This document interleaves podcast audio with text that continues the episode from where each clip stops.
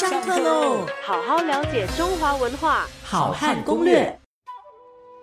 那我们上周提到说，这个宋代呢，啊是非常喜欢打造神童。哈，那么我们在今天往下讲，那么怎么样打造这个神童呢？我们先说，因为宋代是非常重视科举取士。好，那么你一旦是你能够考中科举，那么你就大概确定啊，你是可以做官了。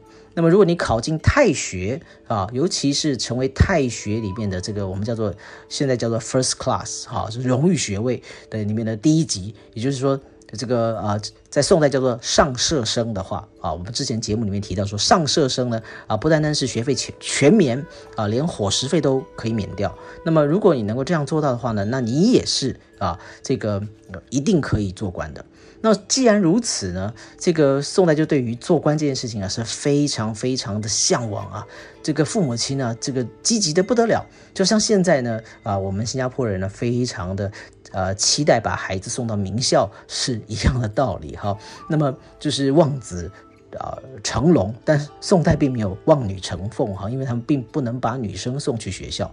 那么，那么我们再回来讲，我们说这个神童是怎样炼成的？怎么样把孩子？打造成神童呢？啊，我找到一则很有趣的这个呃文献呢，我想跟大家分享哈。这个有一个人叫做叶梦得啊，这个梦到的梦，得到的得哈。那么他写了一本书叫《避暑录话》哈。那么里面有一则呃这个啊资料呢，我觉得非常有趣。他说呢，这个小朋友啊，不管怎么样，只要他呢呃能够朗读了、懂事了啊，从五六岁起呢，就教他四书五经。啊，那怎么样教他四书五经呢？这个宋代的人呢，是父母是这样子的哈，用这个竹篮子啊，把小朋友放在中间啊，然后呢，把这个竹篮子呢吊在哈这个树梢啊，把它吊在这个树上的半空中的意思啊，然后呢，绝其视听是什么意思？就是啊，让他呢什么别的事都不能做啊，就只是能坐在这个竹篮子里面读书啊，那么。意思就是说，小朋友哈，他本来就很贪玩，对吗？啊，那么你如果让他专心读书啊，那么他不会乖听话，对不对？所以怎么办呢？他就把它吊在半空中，吊在这个这个树梢上啊。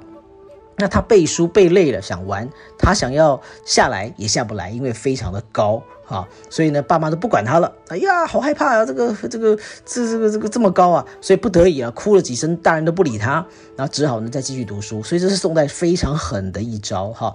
然后呢，这个小朋友呢，他如果啊，就刚刚我我读的这个资料里面啊，他说这个呃绝其视听，就是让他什么事都不能做，只能够怎么样，只能好好读书，对不对？而且他们请家教，教教者欲为驾，中医经赏钱若干，这什么意思呢？他是说啊，这个。